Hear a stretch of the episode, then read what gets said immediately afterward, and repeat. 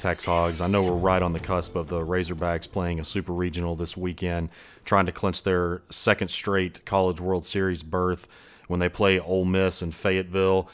I wanted to hop on real quick and just kind of give some takes for the upcoming football season, some things that I've kind of been discussing with people over the last few months. Football is right around the corner here in a couple of months. The Razorbacks will kick under the second year of the Chad Morris era. And I was going to talk about just a couple of big time spots that I was going to look at from uh, these certain position groups, starting with the quarterback. Really, when you look at it, there's a lot of similarities between this year and last year in that there is a, quote unquote quarterback controversy as they as they referred to it last year, at least as so many did.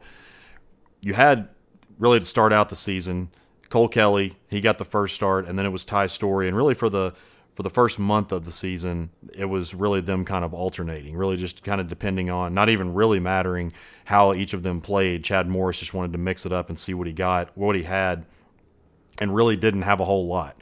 Connor Noland got the start against Tulsa it's looking like I think most people kind of understand that he might play next year, but uh, it's his future is surely in baseball as he is going to be uh, one of the starters for this weekend, as he has been since the beginning of the year. So uh, he's going to have a bright future on the mound. So I think that really after this season, he's probably going to hang the cleats up, uh, or at least the football cleats, uh, and just keep the baseball glove.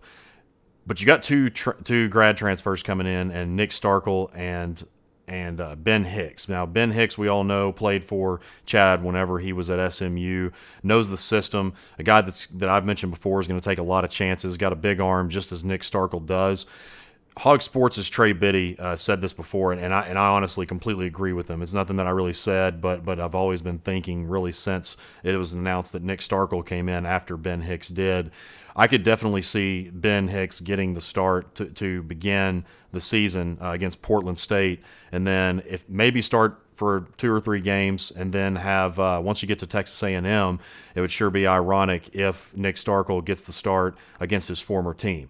I went on with uh, Grant Long of No More Defeats a couple of months ago, and we were basically just talking about the quarterback battle that's going on at Fayetteville. It was around the, uh, the spring practice time, right before the Arkansas spring game, and I had said that I think that Ben Hicks is for sure going to be the starter day one.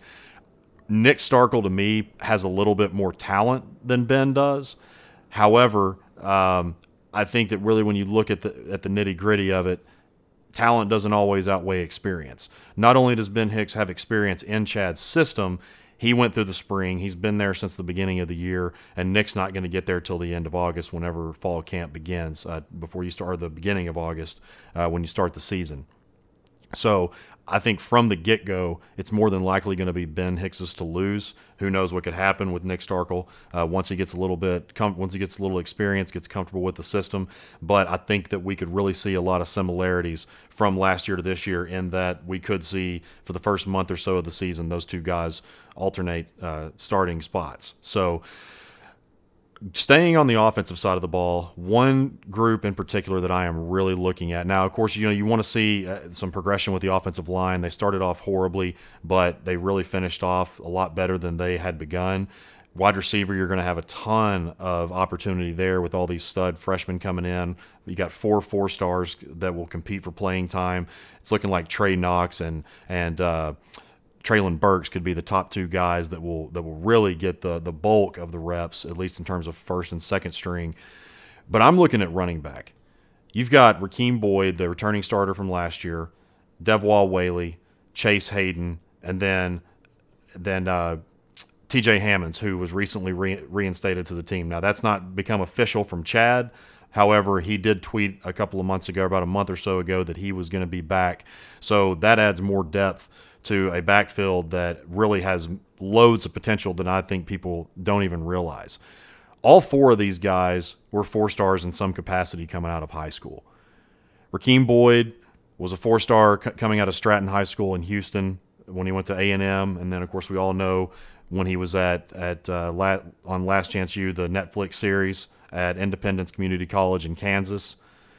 Devwah Whaley he after Mark Richt decided to, uh, or after Mark Richt got fired, took the job at Miami. It was looking like Devwah was going to go to Georgia to play for him, and then Bielema ended up snacking snacking him up there. So that was a good one, and and he we haven't really seen his full potential. He had a good freshman campaign, kind of slipped off a little bit in his sophomore season, and then last year it's really kind of tough to to give him any ridicule because he was really banged up. Rakeem Boyd was pretty banged up too, even though he showed tons of flashes of greatness. Or really, well, greatness is maybe a strong word, but he was really, really good. Chase Hayden had a really strong freshman campaign until he got hurt and then kind of dropped off last year. And then TJ Hammonds, for how many years now we've been talking about how he's been underused. So it's really this is the year where all all four of these guys can contribute in some way. You can see you can probably plan on trying maybe seeing Chase and uh, Chase and uh, TJ out of the backfield some, lining them up all over the field. But I'm expecting a really big year out of Rakeem Boyd. I recently rewatched Last Chance U, and I, I really kind of paid attention to his time there. He got off to a really slow start through the first four games and then just exploded for the rest of the season and made a name for himself there. He has a chance to have a very strong junior campaign. I think that as long as he has a decent year, at least goes for a thousand yards, that he'll be entering his name in the NFL draft for 2020. But he has a chance to really go off this year.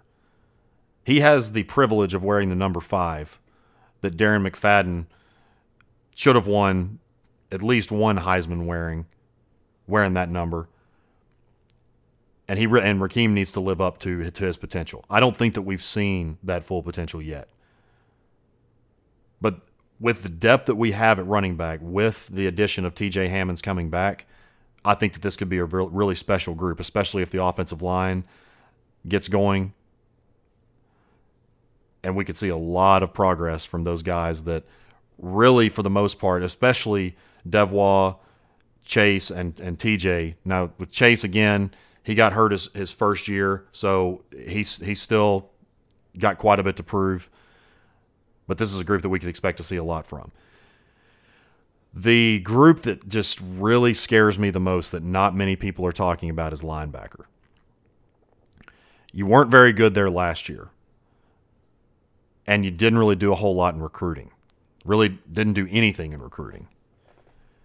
It was looking like you were going to get at least two junior college transfers Lakia Henry, it almost seemed that was a given that he was going to sign with the Razorbacks. Ends up going to Ole Miss. Now there seems to be a story behind that, but who really knows? You thought that you could possibly get Cy Martin out of East Mississippi Community College. That looked like a pretty promising deal once he visited, but then it kind of dropped off as time went on. And then finally, you offered Chris Russell when he was really only a two star at that time. I believe he was committed to the University of Memphis. That's the area that he's from. And you miss out on him. A&M comes in, swoops him up. I think with how well this coaching staff did recruiting, that was kind of overlooked because for the record that they had and the way that they played, I mean, the worst team in the SEC by far, they recruited astonishingly well. But I'm going to criticize them a little bit for for how they have not been able to add the t- the linebacker depth that they need to. You lose Dre Greenlaw to the draft, and really you've got at, at the mic you've got Scoota Harris, who's one of the top linebackers in the SEC, and then at the will you've got uh, Bumper Pool, who showed some flashes last year, but still a little inexperienced. Behind them, you've got a guy with a lot of potential in Andrew Parker that we thought was going to be a Texas Longhorn coming out of high school. He was injured last year. And so we'll see what he can do once he puts the pads on. But behind those guys, you really don't have a whole lot. And you got Grant Morgan and Hayden Henry that played last year. Those are more than likely going to be your twos. Behind them, you've got Dion Edwards, Giovanni LaFrance. But I'm just going to be, I'm going to lay a truth bomb here. I, I don't trust Hayden or Grant. I saw a lot of plays last year where they were just getting pushed around, not being aggressive like a linebacker should. I think too many people were really easy on Grant Morgan for that fake punt return against North Texas. And I understand the speed of the game, I get it. But you're a Division One SEC linebacker, and you let something like that happen, where the guy really clearly didn't call the fair catch when you look at the at the film, and then you just stop, especially when you don't hear a whistle. Plays like that get you beat, and it truly scares me when we get past the ones. Once you get to the second string guys, I legitimately am a little bit scared. I, I can't can't deny that. So I just kind of wanted to hop on. This is just some conversations that I've been having with some people over the last couple of weeks, just really talking about uh, this upcoming season and just some position groups that we're excited about, but also a little bit concerned. As we get closer, of course, we'll be talking more. Once we get into fall camp, we'll be covering more of that. That's what we got for today. Thanks for listening. My name is Kyle Sutherland. You've been listening to Tex Hogs.